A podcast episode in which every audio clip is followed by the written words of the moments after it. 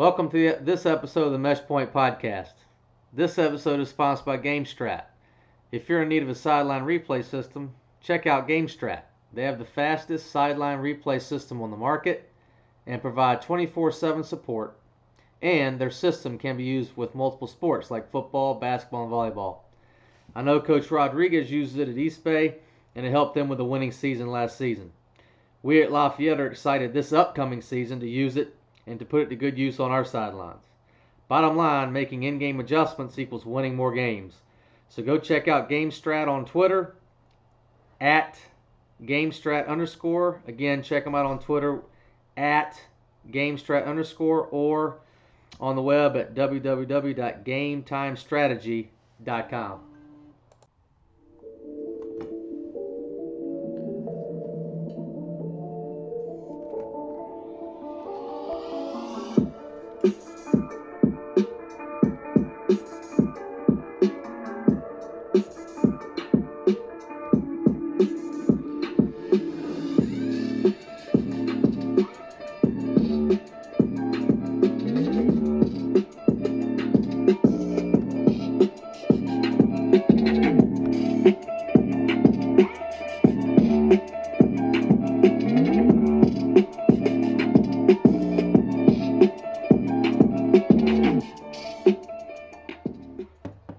to the Mesh Point podcast. Uh, tonight's uh, guest is uh, Scott Dieterich, uh, who's the OC at uh, Parkview Baptist in Baton Rouge, Baton Rouge, Louisiana. How you doing tonight, Coach? Doing great, Coach. Appreciate y'all having me, and uh, appreciate y'all taking the time to to set this kind of thing up for option coaches. Well, Coach, we're all pretty passionate, so we appreciate you being on. And you know, while we got you going here, why don't you go ahead and and uh, maybe start by giving us some background on, uh, on where you're from, where you played, and kind of what your coaching journey is. Okay, well, just cut me off if I ramble too much, but uh, I, have been coaching over 20 years now. Um, I grew up in the Baton Rouge area. Um, you know, just like most coaches, probably grew up loving playing football. Um, it, it, was a, a, fairly small town on the outskirts of Baton Rouge, and, and football was the thing on Friday nights. But uh, by no means a great athlete, but good enough to get a chance to continue playing in college and uh, had just enough ability to go play at the FCS. But uh, back then in the 80s, we called Division One AA, uh, McNeese State, uh, over in Lake Charles, Louisiana, uh, southwest part of the state near Texas. Uh, played my ball there and, and uh, finished up and started high school coaching after about a year and a half of GA uh, time at McNeese. And the year and a half of GA was probably just long enough to realize I didn't want to chase the college coaching thing. Um, I loved the knowledge of football uh, at that level, but the time, and I was a family guy, I wanted to get married. And, uh, I just had a connection with high school football. You know, I grew up loving it and and wanted to be a part of that. So once I got through playing, I, I coached in Southwest Louisiana for about eight nine years. And then uh, my wife and I had well, both who both are from the Baton Rouge area had a chance to move back to Baton Rouge uh, in 1999 and um, came to Parkview Baptist, and I've been here basically ever since. Coach, that's awesome. Now, now when you were at McNeese, who was the head coach then? Uh, the the actually the coach I signed with was a man by the name of John McCann. Uh, my first offensive coordinator uh, was ironically a young Steve Ensminger who just became the OC at LSU. Yeah, yeah. Uh, he was my offensive coordinator. We were uh, we were not an option team. We ran the option uh, some because everybody in the '80s did. Um, right. But uh, the better teams we played were ironically wishbone teams at the time: Arkansas State, uh, Georgia Southern, and teams like that. But you know, I fell in love with option football watching it in the 70s and 80s, but, you know, I was a different type of player. I was a quarterback. Uh, so we were kind of eye, one back, play action, uh, kind of the, I guess, the mainstream of the day besides wishbone teams. Right. Uh, and then later, uh, after my first two years, John McCann left, and a, uh, a gentleman by the name of Sonny Jackson uh, was my head coach the rest of my career. Gotcha, gotcha. Yeah, Yeah, Steve Ensminger, he's a pistol, isn't he? Boy, he is. I tell you, that guy can talk some football now. Yeah, I know it. I know it. And then uh, I'm trying to remember. Uh, was there a Coach Nagel there at one point? I don't know if you know him or not. His son's name. Yeah, Slade. yeah I know Johnny Nagel. Yeah. Hey, he's son, at uh, Slade's at Tulane, isn't he? I, he is. I, I think. He yeah. is, coach. Yeah. I went I went to Tulane last uh, last spring, and he's coaching their uh, tight ends. Okay. So Slade he, was on, he had that coached, big old cowboy helmet up in his uh, office there. You know what I mean? The yellow helmet. Yeah. Yeah. Yep. Yep. Because uh, oh. Slade um, was at Clemson when I coached there. He was a player. Uh, yeah. Yeah. And uh, only you got know, it's, it's such a, daddy once, but boy was he a nice guy. yeah, Johnny Nagel. Uh, he he's um he coached two different times when I was at McNeese. He came. Uh, he was defense coordinator at what's now Texas State. Um, at the time was uh, Southwest Texas State. Um, he, they, I think the staff got fired, and he came there for a year, and then kind of in a voluntary. Uh, he was teaching somewhere, and then he became a full time assistant the next year. But uh, yeah, I grew up watching. I mean, I watched Slade play in high school. I Actually, coached against him uh, over in Lake Charles. He played at Barbe High School, and uh, but Johnny's actually at a high school right here by Baton Rouge now, finishing out his career, at Zachary High School. That's awesome. Small world. Yeah. Small world. It is. It is. We're connecting dots from Rhode Island to Florida to, to Louisiana. you betcha. Yeah, no doubt. I, I, was curious, Coach, if you could talk a little bit about the success that you had at the place you're at, uh, Parkview. Man, I, first time I met you, you know, we're sharing uh, cut ups back and forth, and you're telling me this is this is from the state championship game, man, and you guys are playing uh, there the, where the Saints play, right in the dome. How cool of an yeah, experience yeah. was that, man? Man, Tony, it's been uh, phenomenal. I tell you, when I came here in '99, uh, I was telling Matt earlier, our head coach was a man by the name of Kenny Guillot. Kenny was offensive line coach under Sonny Jackson at McNeese uh, during the during the second part of my career. Kenny had got out of coaching. Long story short, ten years later, we reunited here at Parkview. Uh, he found out I was moving to Baton Rouge. Uh, I found out he was here, and I was looking for a job. And I was telling Coach earlier, I didn't want to get into private schools. I had some public school years, but when I came here, I fell in love with it. And Kenny was an O line coach, but he never wanted to coordinate. He said, Look, I'm not smart enough to do all that. I want you to, to do it. And we had the perfect kids here, coach, for option football. You know, we don't have great speed, but they were all committed and they just wanted to win. So they didn't have a, you know, they didn't come in the door with an ego about it, wanting to throw the football. They just wanted to win.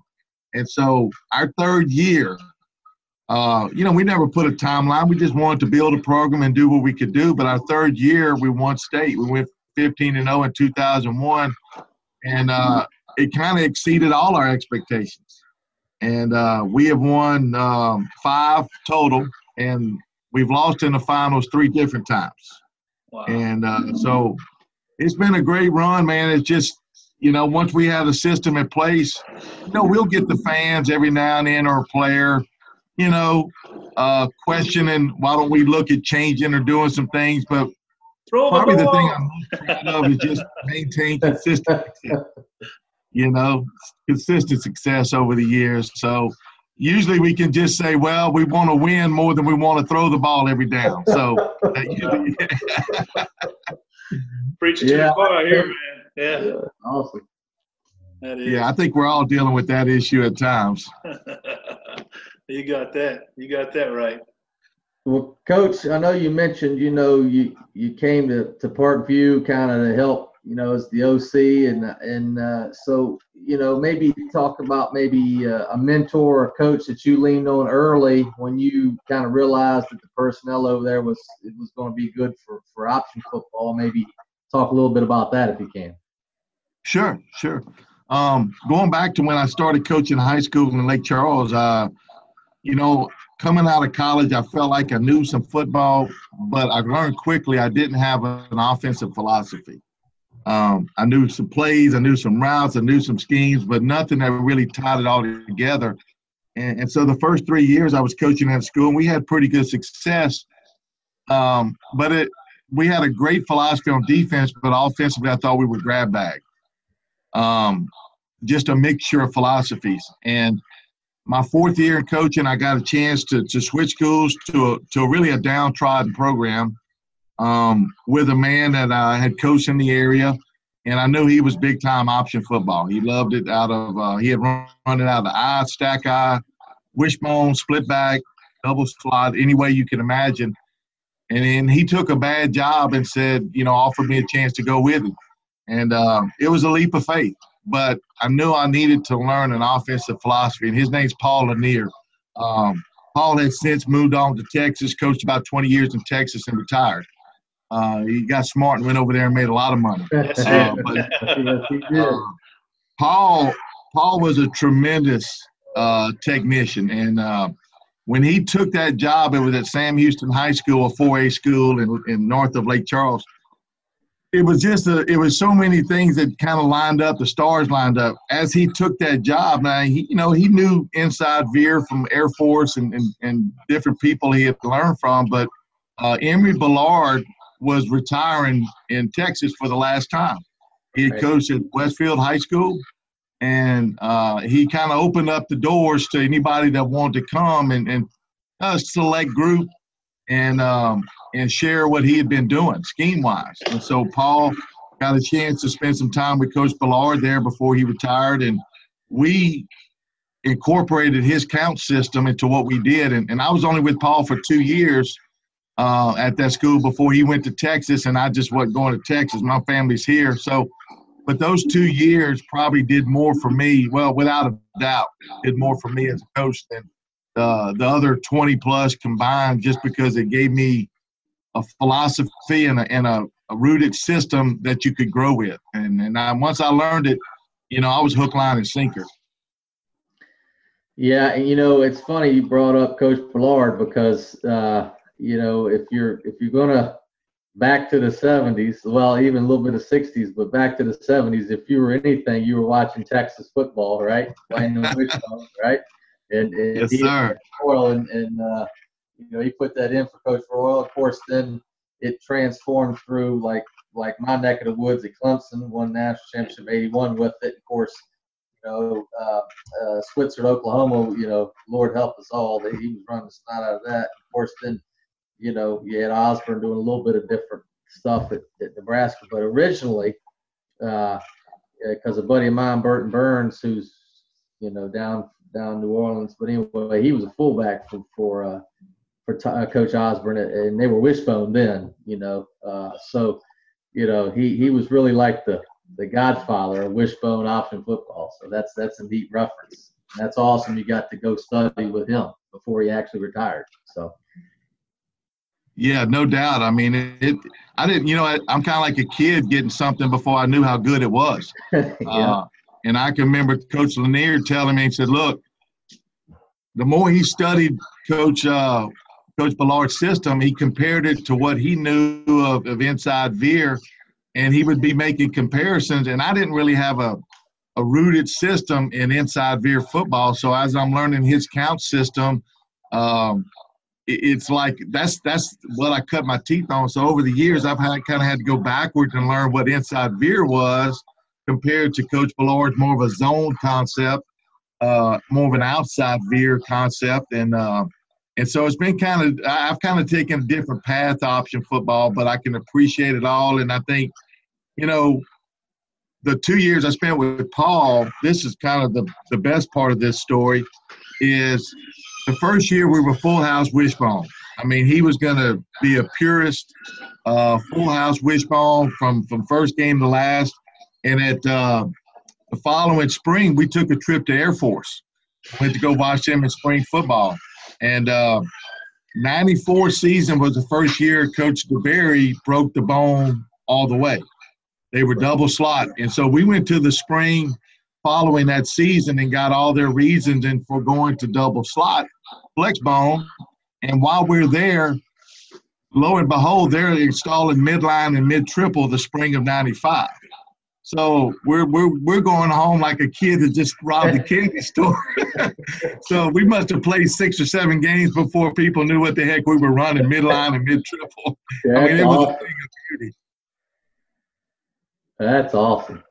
Yeah. So those two years were really, uh, I mean, just cornerstone years for me. And uh, you know, Paul, I guess would be my mentor in option football. And getting the chance to do it here with Coach Guillot um, you know, who really just kind of stepped out of the way and, and blocked the, you know, he, he coached up the big guys for me and, and kind of um, let me do my thing. But, you know, it's just been a great run for us. I was going to ask you, Coach, uh, what would you say uh, you do differently with your offense uh, compared to maybe, um, you know, you think about the triple option, Navy, um, uh, Army. Georgia Tech, those guys running that double slot. Is there is there anything that you do maybe a little different uh, within what you do with the triple option that sets you apart from those guys? Um, probably the probably the first thing, Tony, is the count system. Um, you know, I, I don't define the dive key as the first thing, you know, outside the B gap or first thing touching the tackle. For us, it's a it's a it's a second down lineman in the structure. Um, which in many fronts it's going to be the same guy that, that an inside veer team would read. Uh, a true 50 uh, is a little different. Uh, I try to avoid uh, reading stacks if we can, which I think a lot of people do, but some yeah. people do a great job with it. Um, that was something different. But overall, you know, I would say if you go from 1999, almost 20 years later, there's like all of us, and you've done it. There's been very subtle things that you tweak to stay relevant because being at the same school is great, but you also have to play a lot of the same teams who they're working hard and off season try to throw something at you different. Yeah. So whether it be putting my fullback in a two point stance because I have bigger, thick, thicker kids, deepening up my wing backs a little bit, uh, tightening or widening the splits of the lineman, more of a zone blocking concept or combo blocking. Um, I would say uh, I try to get the ball to our A backs a little bit more deliberately than maybe uh, Georgia Tech does sometimes. Instead of just having to read our way to them, uh, we try to have pretty good halfbacks, and so trying to be deliberate with having ways to get those guys to football. Um, but you know, I would say that's the main thing. If I have a quarterback that some nights struggling, I want to have some plays, some pressure relievers where I can get the ball to a fullback without reading our way. I get the ball to a good receiver without necessarily a progression. Get the ball to a good A back and take some pressure off a guy that might have trouble reading. Or, you know, if there's a perimeter issue where, you know, the ball is going to read pitch, and I just feel like on a perimeter they're better than us. I want to have ways to bang it up inside if that's our best chance to win it. So uh, I've never put a percentage on we've got to be this much percent triple or inside veer or outside veer or midline. It is some nights it varies. So I, I guess I pride myself on being open minded enough and flexible enough to um, try to do what's best for our team on any given night within our systems. I, I tell you, man, one one of the first things um, as we were talking that blew my mind. You're you're pretty innovative, uh, whether you realize it or not. In my in my opinion, you're, you're a pretty innovative guy. What what I mean is, um, you're the one of the first guys I've heard of uh, running dual concepts out of the uh, under center um, uh, flexbone stuff. You know, for example, you know, take a concept like midline and package in a fast screen with it. You know what I mean? Like I've never heard of that, and I was like, wow, man, this this world of RPOs and you know, uh, sexy things going on, man. That that that's uh, that's kind of that that was kind of like uh, fancy, man, right there. That, that's pretty cool. You know, that you had, uh, those those different plays all packaged together like that. I thought that was really cool. Well, you know, you know from coaching it sometimes in a high school stadium that it's hard to see certain things up front. It's hard to predict what a secondary is going to do. And that 25 second clock ticks fast some nights. And so I, I just over the years, just like what you mentioned earlier, having to evolve to things and those little play systems are not meant to be fancy. They, but it, it's really to take pressure off of me and empower the players who have the best seat in the house. Yeah. You know, and then that quarterback, he's the one that really has the chalk last. And so the more you know, I can put it on him to to control that snap count and get the ball out. The more we can control. I know exactly what the defense is, is in to the last second to get the play we want. So it's it's a cooperative effort between me and him. Well, they can make you look good, huh? they can. That's yeah, sure. you, you know, uh, coach, and that kind of brings me to to, to my next question because you know, like Tony said, we I think we all find interesting some of the stuff that you're you're able to do there, um, particularly with the high school kids you get, and you know, maybe talk about how you know, because I know you have a, a, at least from chatting with you online, I know you have a pretty special relationship with your quarterbacks as they come through. Um, you know, maybe talk about how you prepare and integrate a young guy you know, or a younger guy into your into or maybe a kid that hasn't played varsity football, but you know he's been on the lower levels for you. Uh, maybe talk about how you you know you integrate them in, and you know you, you already talked a little bit about helping them you know take some pressure off, but just maybe how you you know for guys listening, maybe how you incorporate those guys kind of into your system. Well, the first thing I tell them is is the reason I put them in a quarterback position is because I feel like they have the it factor. You know, we all talk about the it factor. Uh, those rare combination of qualities, you, you, can't always put your finger on exactly what qualities are, but but you know when a guy should be your quarterback, uh, or at least work at that position. Yeah. He has a, you know, and to me the biggest thing, uh, I need a tough, decisive decision maker uh, who has character, uh, with enough physical ability to be effective at the position. Uh, that's kind of how I define quarterback from a physical aspect.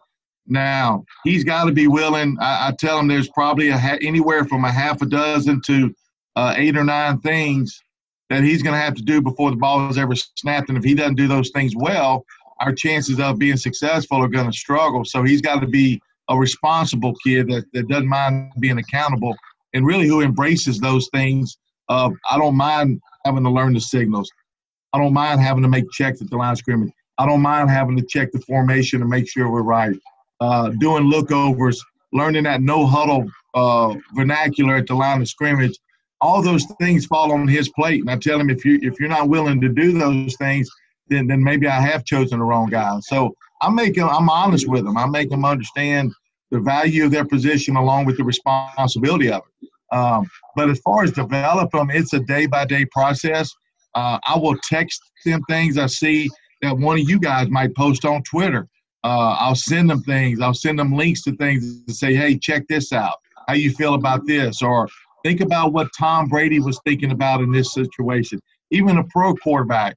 And, and I try to just get them thinking about, uh, you know, the, the pressure around that position, but like they're kind of functioning in the eye of the hurricane. Uh, a lot of stuff is swirling around them, but they got to be cool right there in the middle of it. Um, but you know, we have a teaching progression like anybody. Uh, the mental progression is is I talk to them about our terminology, our offensive philosophy. I teach them fronts, stunts, secondary looks because I tell them the number one thing, you know, once the I guess the foundation is laid is that I want you to be one of our quarterbacks is we got to talk the same language. Right. You know, we got to talk the same language. When I talk about a two tech or one tech, it can't be a vague concept. We you got to have a mental image exactly what I'm saying on one high, two high, no high, press off, um, you know, blitz and backer between an off backer, a read defender as compared to a stunt defender, and we got to get on the same page.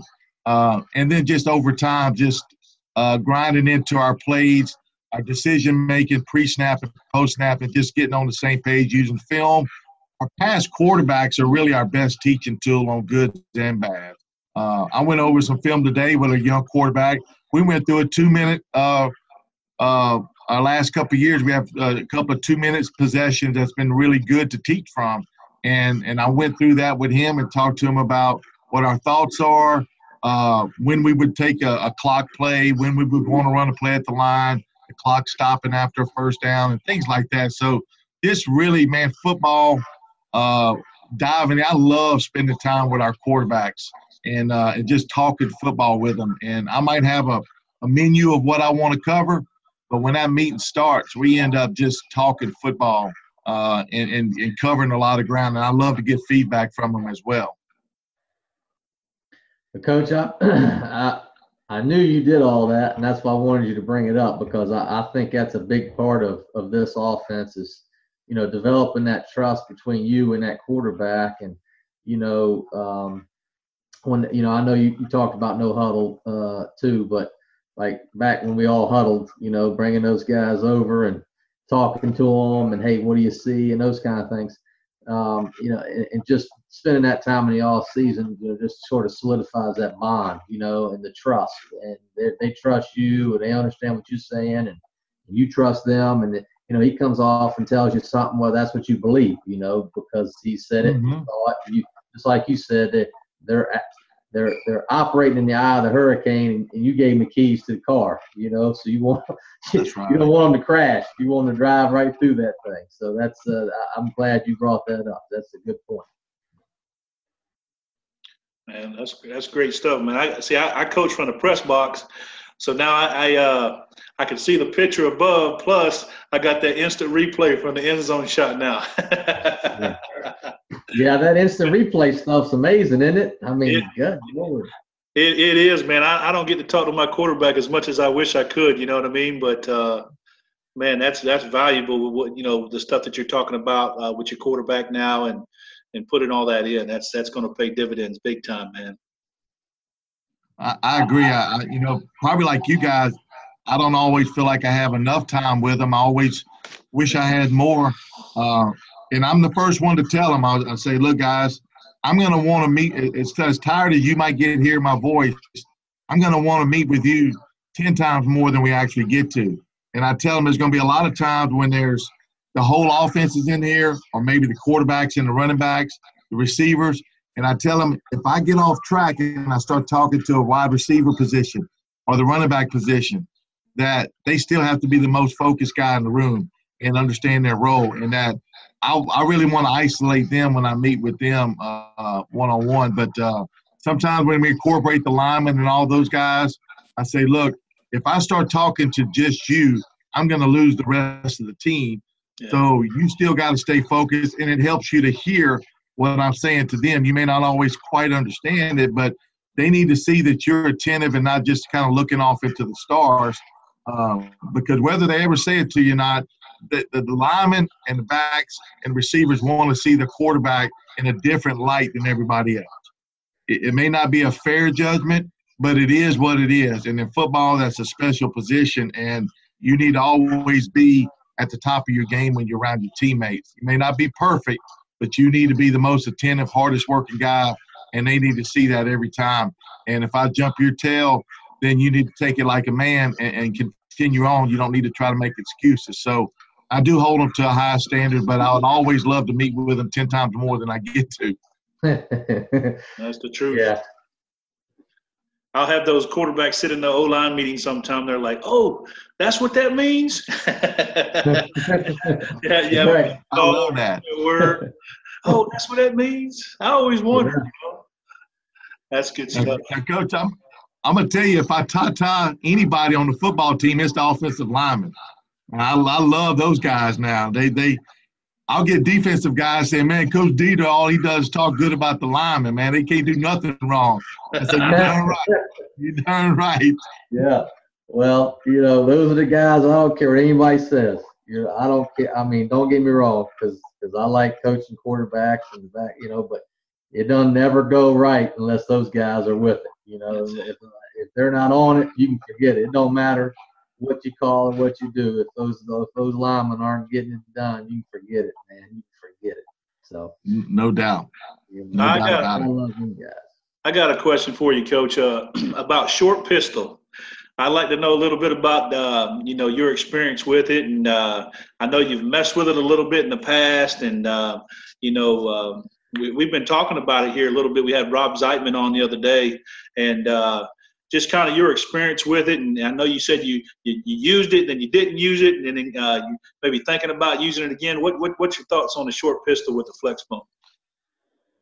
You know, that's uh that's a great topic because I think it's tremendously innovative. I mean, I think it's a it's a it's a happy mixture between flex bone and still maintaining flex bone blocking and close to flex bone timing from under center and still being able to incorporate some spread elements. Now, I'm by no means an expert at it. We did it uh, in 2011.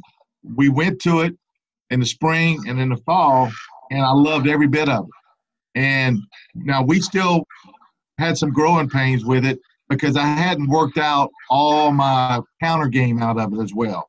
So that was that was my my fault in off season, and and I really liked ninety percent of it. The the biggest problem was not the snap or the mesh, is we had some catastrophic injuries uh, early in the year when we did it, and it had nothing to do with the the pistol. It was just one of those years where uh, a two-time returning starter fullback uh, goes down. My returning starter quarterback goes down. Another back goes down. Up alignment. And by week four, we just needed to get back under center and kind of get everybody a breath of fresh air. Well, we got back under center and we we uh, really ripped into a team that was a big rival. And the following week, me and uh, and the guys were talking. Said, you know, we want to get back in the pistol. I said, yeah, I do, but how would the kids perceive it? You know what I'm saying? Uh, not that the pistol was bad, but it's almost like once we got back under center, it was almost their comfort zone. And we uh, we didn't win state that year. We lost in the semifinals, but the following year we did win state under center. So I never felt comfortable of trying to go back to it. But I tell you, I spend as much time in off season looking at that as I do anything. Because I, I, I, I, made a, uh, a playlist of what you sent me from uh, Alaska. There you go. Uh, where you went to that camp. You know, yeah, I'm looking at those drills and and how how how guys snap the ball in the quarterback's position because I think there's a lot of stuff to it. You know, being being removed from that trash zone, I think can really help a quarterback, and it certainly helps passing game. But we hadn't made a commitment to go back to it. Uh, I do want to before my days of coaching are over. uh, I love the RPO stuff. I just don't know if it blends under center all that well, but I think there's a lot to be said for from uh, short pistol. Yeah, it's it's definitely interesting, man. Going going up to Alaska, seeing those guys run it, and uh, it, it's kind of changed my mind a little bit too. Like, man, how can I how can I incorporate that thing, man? That that, that thing was pretty cool. I, one thing, uh, doing some gun stuff that we're doing, we don't have the ability to run rocket. Where if we're in that short pistol, we get the rocket back. That's the one thing I yeah. really liked about it. You know what I mean? I know Key West down there, they run uh, short pistol uh, rocket. I like to see their cut ups and stuff, you know. So I don't know. We'll probably be under center here soon before you know it again. Who knows? well, well, yeah, I, I had to go back, my, go back yeah. to what Urban Meyer did with uh, Utah. I guess was the first place, and then eventually Florida. You know, when, when he was running gun triple option with uh, uh, Utah, and then later with Tebow. Yeah. I mean, it was like, uh, and I know it wasn't short pistol, but I thought it was awesome. Yeah. Yeah. Yeah, yeah. you got you got that right. Well, we had to do it. Uh, um, so I took over at Grafton High School, gosh, five years ago, six years ago, anyway, however many. Uh, and uh, we we got in late, like uh, like it was like July, right? And uh, so we start with the under center stuff, and the quarterback was a great kid, spread kid, you know, and uh, had done a little bit of wing tee out of gun, mostly spread stuff, and so we get him under center and we didn't have a whole lot of time, and you know he struggled, you know, in that trash zone you're talking about. You know, he was very indecisive only, just only because he didn't have the experience. And so, uh, you know, I, ended up talking to some guys, and, and we put it in and just kept the blocking scheme the same. And uh, man, it was it was a great transition for us, you know, that year. And then we were able to go because I, you know, I want to go into center, but it was a great transition for the particularly for that kid, you know. And I think, like Tony's talked about, you've talked about, you know, I find it interesting. You know, we're all we're all option based. We all love it. We're passionate about it, but we also try to find ways to put the kids in, in successful situations, and and that might be having to back him up, short pistol, you know. Or, or it, you know, just that was my case, you know, but just the kid just didn't didn't have the experience under center yet. but, but I, I find it all that interesting. You know, Tony and I sit around talk about stuff like that, and and uh, you know, it's it's uh, you're right. I, it brings a different element to this offense that sort of opens some other things up, you know. And and man, if you could just get it all done in all yeah. practice, you know, I mean, you could be killer, you know, just killer with it. I remember, I remember 2011. Uh, this is back on Coach Zephyrhills. We we were all under center, and uh, we're playing a three-three stack team. They're just killing us with the blitz. You know that that trash zone you're talking about. I mean, they're just killing us. And uh, Coach put them back there in the pistol, and I'm all pissed off. You know, I'm a under center traditionalist. You know what I mean? I'm all pissed. But all but all of a sudden we had a we had a kid that could go at quarterback. He's pulling that thing, man. They're all attracted to the fullback, and he's out the door. I mean, we we smoked them. And I, I was like, huh, maybe I just need to relax a little bit here and uh, give this innovation a chance, you know. Yeah. But it was something to like. I mean, uh, even the overhangs, everybody just whoop to the fullback. You know what I mean? And, and, and that depth was amazing for him to be able to get out of that, you know, and, and, and escape outside that quarterback. So I don't know. That's that's my first experience with it. no, that's you mentioned you mentioned Rob Zeitman earlier. I'd be interested to, to listen to that podcast because, uh, you know, I guess somebody must have introduced it to me around 2008 when when he was at Muskegon uh, High School and they first went to it.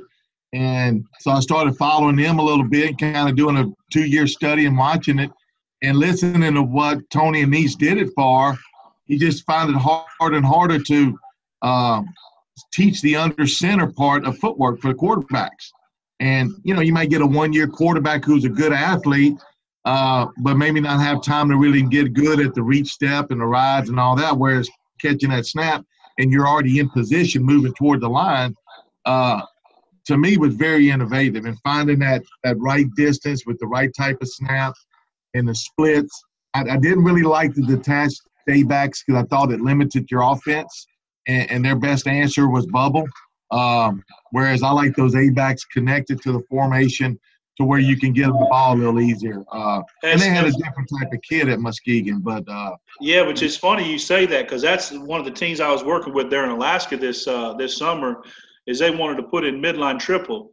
Well, shoot, man, you got those guys apexed out there. We got a timing issue. You know, it's it's it's uh, almost impossible, you know. So I, it's funny you say that. In, in midline, man, you want to fold that sucker up in there to block. Yeah, yeah, it's hard to do from out there, you know. Yeah, I, I thought I thought the reason I, I never understood like you know you you really sacrifice so much offense by by putting them five yards wider than the tackle, eh, but you you really you're only trying to remove those hip players, uh, but it, it creates a lot of other problems. And you really your only answer is bubble uh, the bubble screen, which you know teams can kind of play that with the corner and do some different things to you uh, and really trap you into a bad play. But uh, other than that, I was intrigued by watching them play uh, with those attached with those uh, with the short pistol backfield action. I tell you, they you'll you'll you'll hear them talk about it. They had a, a phenomenal quarterback uh, there at Ferris State. Uh, he's he won that. Is it the Harlan Hill Trophy? I think is like the D two. Yeah, yeah, yeah, the Heisman Trophy. He won that like two years, I think, back to back. He was a stud. So you remember how we were talking about some of that uh, inside veer stuff where you remove the third phase? I mean, you think about if you got a dangerous quarterback, you know what I mean? That's kind of some of their answers, I would say, uh, for getting around that. You know, it's it, no doubt hey, when you got that that that, that uh, athlete at quarterback, boy, everything looks good, right? that dual threat, man. That's where it started with that kind of guy. That, that's that's dual threat for sure. I'm telling you. Good, good. Well, well, coach, couple things as we finish up here. You know, I want to get your take on uh, the, the so I've got kind of like a two part question. Number one you know, what are your thoughts on this offense? You know, being well, let's say flex bone under center because that's you know what you've been doing. Um, your thoughts on this offense as it pertains to like helping with team unity and, and things like that, particularly in today's society. Um, and then the second part, you know, is is talk a little bit about you know players in your program that are able going to the next level within this offense. Sure, sure.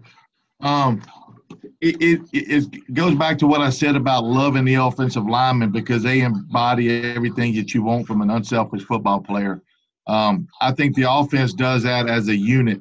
And, you know, when we do a weekly scout report, the majority of the information to the kids is just rem- it's kind of a reminding of why we run this offense. Everything is team based, execution based, unselfishness based, uh, doing the things that don't require talent. I call them TNTs. Um, that that we don't ever talk about statistical goals. So the, the nature of the offense, uh, being that there's only one football and 11 guys, so one guy's going to carry the ball, 10 of them have to do something to help the play be successful, is what we sell to the kids every day. Um, and it's hard sometimes because obviously when they turn on television, they see a lot of different offenses, and, and most of them don't look like ours. But I'm, I'm reminding them of why that's a good thing. When a team gets ready to play us, they would much rather see us do something different than what we do. So even though they may hear complaints about it at times, or why don't we throw more, why don't we in the shotgun, I promise you our opponents would rather us do that than what we do. Uh, so it's a constant, uh, not that it's a hard sell to our kids, it's just a constant reminder uh, of why we do it and uh, that we don't want to be a team that's trying to just feature one player that's going to eventually graduate or get hurt. We want to be a, a 11 man unit and use all the all the parts of the buffalo, you know, to try to move the football. Um, as far as uh, you know, the culture of it, I think it just kind of uh, adds to the nature of our team. You know, as far as uh, you know, being an unselfish, hardworking, blue collar football team, I think that embodies uh, what this all offense is all about, and, and that's what we constantly try to sell to our players. And I think, you know, when guys have trouble at situations and they get flack from the administration about doing something different offense. I, I feel bad for them. Uh, we have been very blessed here to have success, and so we can always lean back on that and say, "Well, we win," you know, or we, we win a lot more than we lose, and so it's it's kind of easy to to say that's why we do what we do. Um, if we fell on hard times, I think that would be even more the reason to do what we do because we wouldn't be as talented probably. Uh, right. But that's what we do. Um, we have not had a ton of guys go on to the to the next level. Um, in Louisiana, we have a lot of FCS and Division One playing schools, and they're only non, I guess, division below FCS is a Division Three school, uh, which is not, you know, they don't give athletic scholarships. Louisiana College, and so our kids a lot of them fall between the cracks because they may not be quite FCS. Uh, they might be Division two, but they would have to leave the state to go do it. They'd have to go to Arkansas or Mississippi or Oklahoma, and you know, um, we we don't always have a lot of rich kids here, but we do have some some upper end kids who can afford to pay tuition. And so when it comes down to it, going to Division two school in the middle of Arkansas, where I would have went and played in a heartbeat they may choose to just stay in town and go to LSU or to a state college uh, if it comes down to it. But we do have some kids that could play at the Division two level for sure. Um, three years ago, we had three kids end up at service academies. We had an offensive lineman oh, yeah, yeah. who Simon Army, uh, who has since uh, hurt his knee and he's done. We have a fullback at Navy that's still playing. Uh, he'd be going into his sophomore year. His name's Nelson Smith.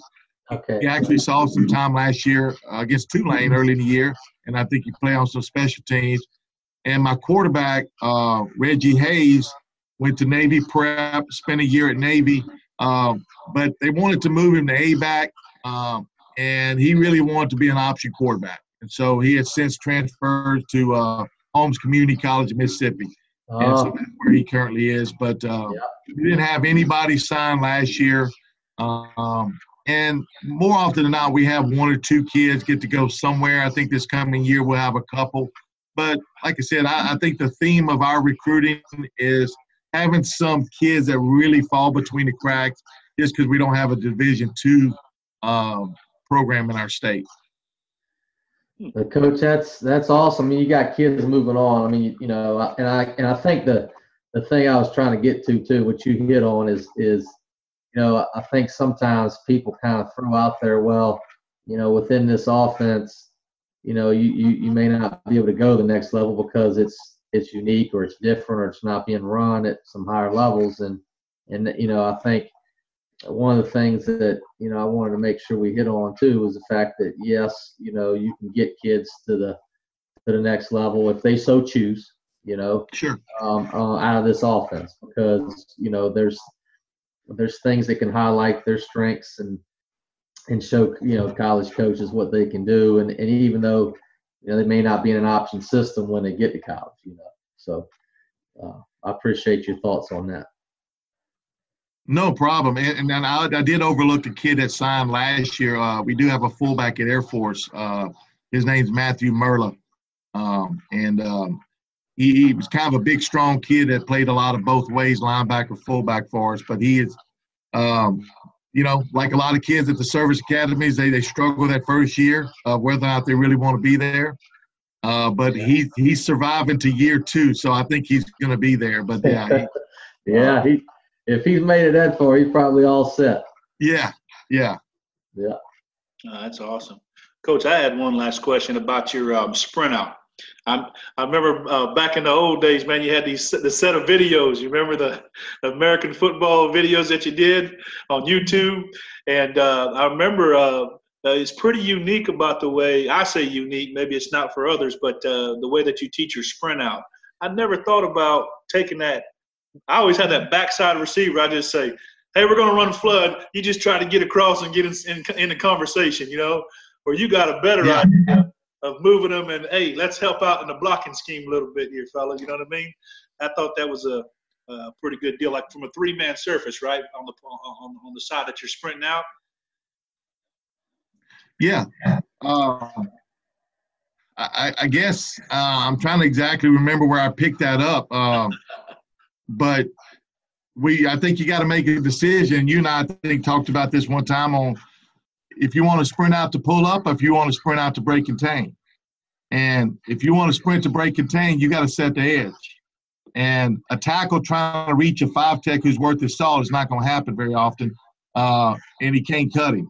And putting a fullback on a five tech who's worth his salt and asking him to block him and reach him is not going to happen more than once in a game if, if he's worth a darn. So we we we will leave a our, our play side A back in there and set the edge uh, we have a little two-man game. If they're giving us two off the edge, we make a deuce call to really ensure that we have at least a clean throwing surface, if not break and contain, because we want to get outside. We want to get out on our flank and, and have our quarterback in a run pass position, or at least a clean throwing lane, uh, usually for a two-man route. Could be a smash, could be a curl, could be kind of a, a, a hook in and out, uh, just something to stretch the flats. And it's been a I tell you, one of the best things off the sprint out was something I learned from Dennis Franchione in the early 2000s when he was at Alabama was what, what he called a smoke draw, and it came off a turn back protection. It's just a hinge. Uh, you take the gap where they climb the backer, and the back just runs wherever it opens up. It looks like Sally, but it's really a, a true gap play. They don't scheme it up. They set the, the gap, and whoever that normal hinge blocker would be on the edge instead of reaching. Now he just kicks out the C gap player and you bust it up inside. And I tell you, that's been a great play for us too. That's awesome, man. I tell you what, that old draw is is so attractive to me. But that's one thing that it's like my kryptonite. I can't master the draw, man. I don't know how, what it is about it, but I love how all these uh, teams run it, man. I I just can't figure it out, man.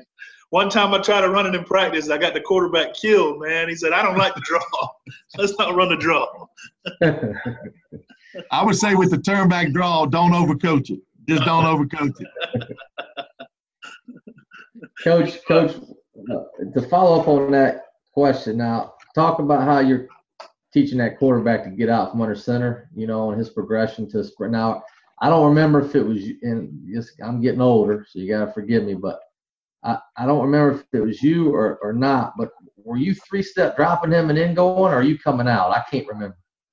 We're we're we're on a three step. It's not, it doesn't really look like a drop roll because we don't set and then, but he does come back at almost a vertical pass for three yeah. steps and then he arcs it. Um, okay, I got you. Yeah.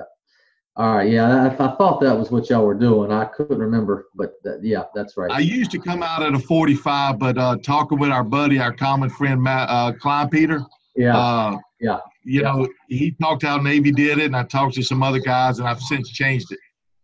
Yeah. It's a it's an interesting concept with the, you know, when I first heard about it, it was you know it was a three step drop principle, not necessarily a, a back foot set and, and go, but but it was that same concept, you know.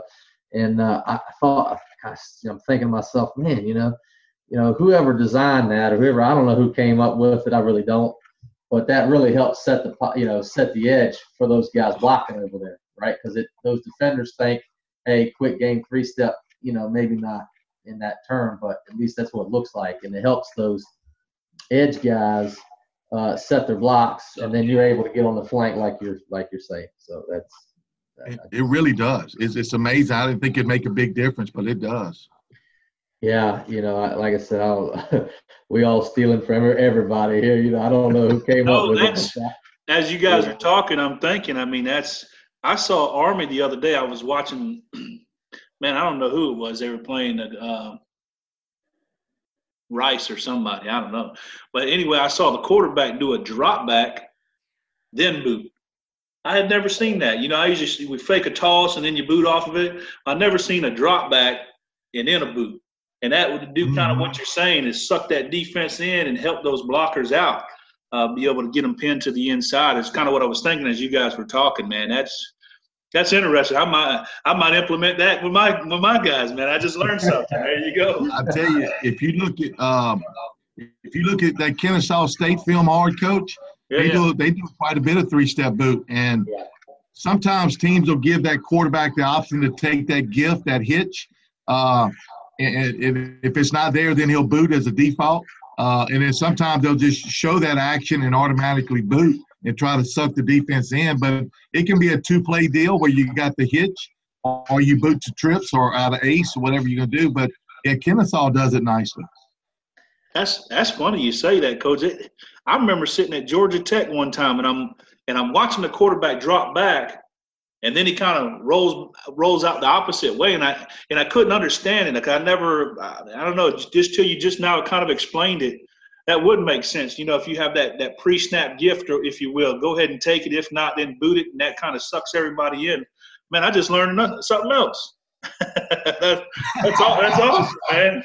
I, I, I, never thought I, I- couldn't never understand that. You know why why why they were doing that. You know, it's pretty cool. You know, I'm gonna tell you what, Tony. To, to me, the worst part of those kind of combo plays is terminology. Yes, Is how to call it because it can really screw the kids up. Yes, you got that right. You know what? you got to, Hey, you- we were talking about when you get on the Rob Zeitman, uh, when you listen to that coach, we were talking about zone and how uh, it's a backside read. And me and Matt talked about it even before, man. How the hell are we going to Yeah, name this? You know, we're used to 12 and 13, and now we're going to do a backside read. Man, you're right. You're right. Then you got to go to no huddle hand signals. I don't know. Jesus, I'm gonna lose. yeah, all- man. I'm gonna lose my hair soon. Well, hey, join the club, man. I'm right there. Yeah, you, you come on. And, uh, yeah. Um, mine's turning gray and turning loose all at the same time. Uh, that's good stuff. That's, no doubt about it. No doubt about it. Well, well, coach, I, you know, I, we could go all night, and I, you know, but we can't thank you enough, you know, for joining us tonight. You know, this is, uh, it's been fun. It's been a blast. Uh, you know, we want to wish you the best of luck this season. Uh, you know, uh, not that you need it, y'all do pretty good job, but uh, you know, again, from both of us, you know, uh, we really appreciate you being on this episode with us tonight. Well, man, for, for you two guys, uh, you know, uh, there, there's definitely a lot of great characters on the uh, on the group chat there with the, the mesh point, and it, it's uh, it's something I really wake up and look forward to every day. I, I really do. Uh, Don Watt needs to go on tour because he he is the man. Uh, if I bring him to South Louisiana, he might not ever go home. Uh, once you get that guy rolling, man, he can he can put some coonasses to shame. You know, well, I tell you, Coach, we're going to actually have him on and uh, we don't know how it's going to go. We don't know how it's going to go, but yeah, we got, to, we got to figure out how this thing bleeps. You know what I mean? How to. it's a family show. You know what I mean? Look, one day I'm gonna show up in, in Arizona and just walk out to practice and not say a word, and I'm just gonna stand there and watch and just take in what I can. Take it all in, yeah.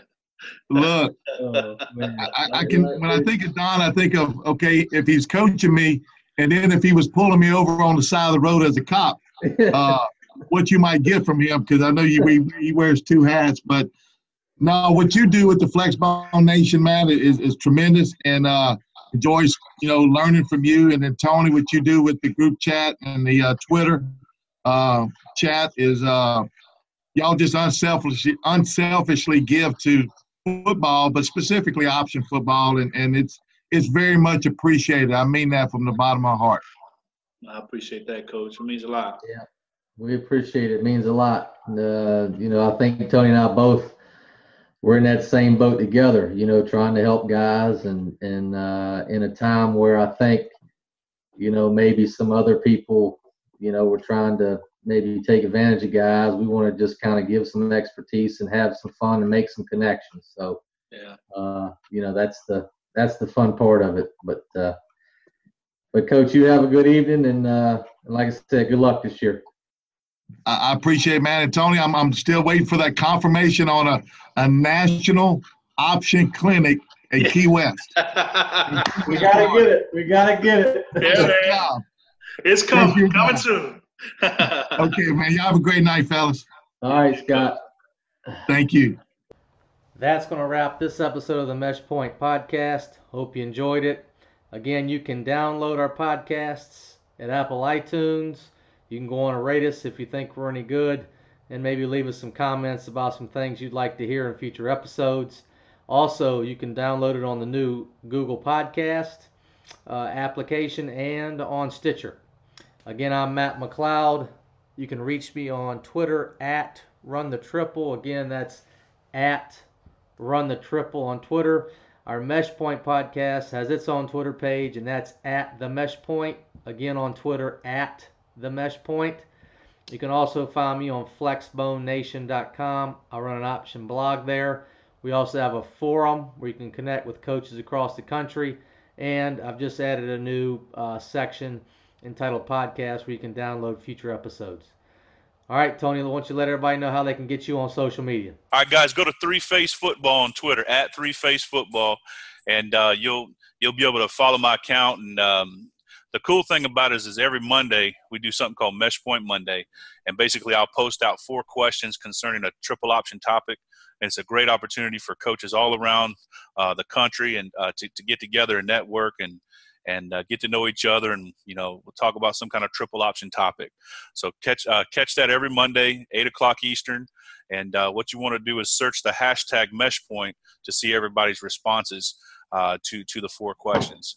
Uh, like i said great great way to uh, build our networks and, and, and learn some things. It's like an ongoing webinar on twitter so it's real cool. Also check out the website threephasefootball.net uh, we got some cool gear like Fear the Veer, you'll see in the background here. Uh, Fear the Veer stuff, uh, mesh point gear, and, and other things like that. So uh, go check out that website as well.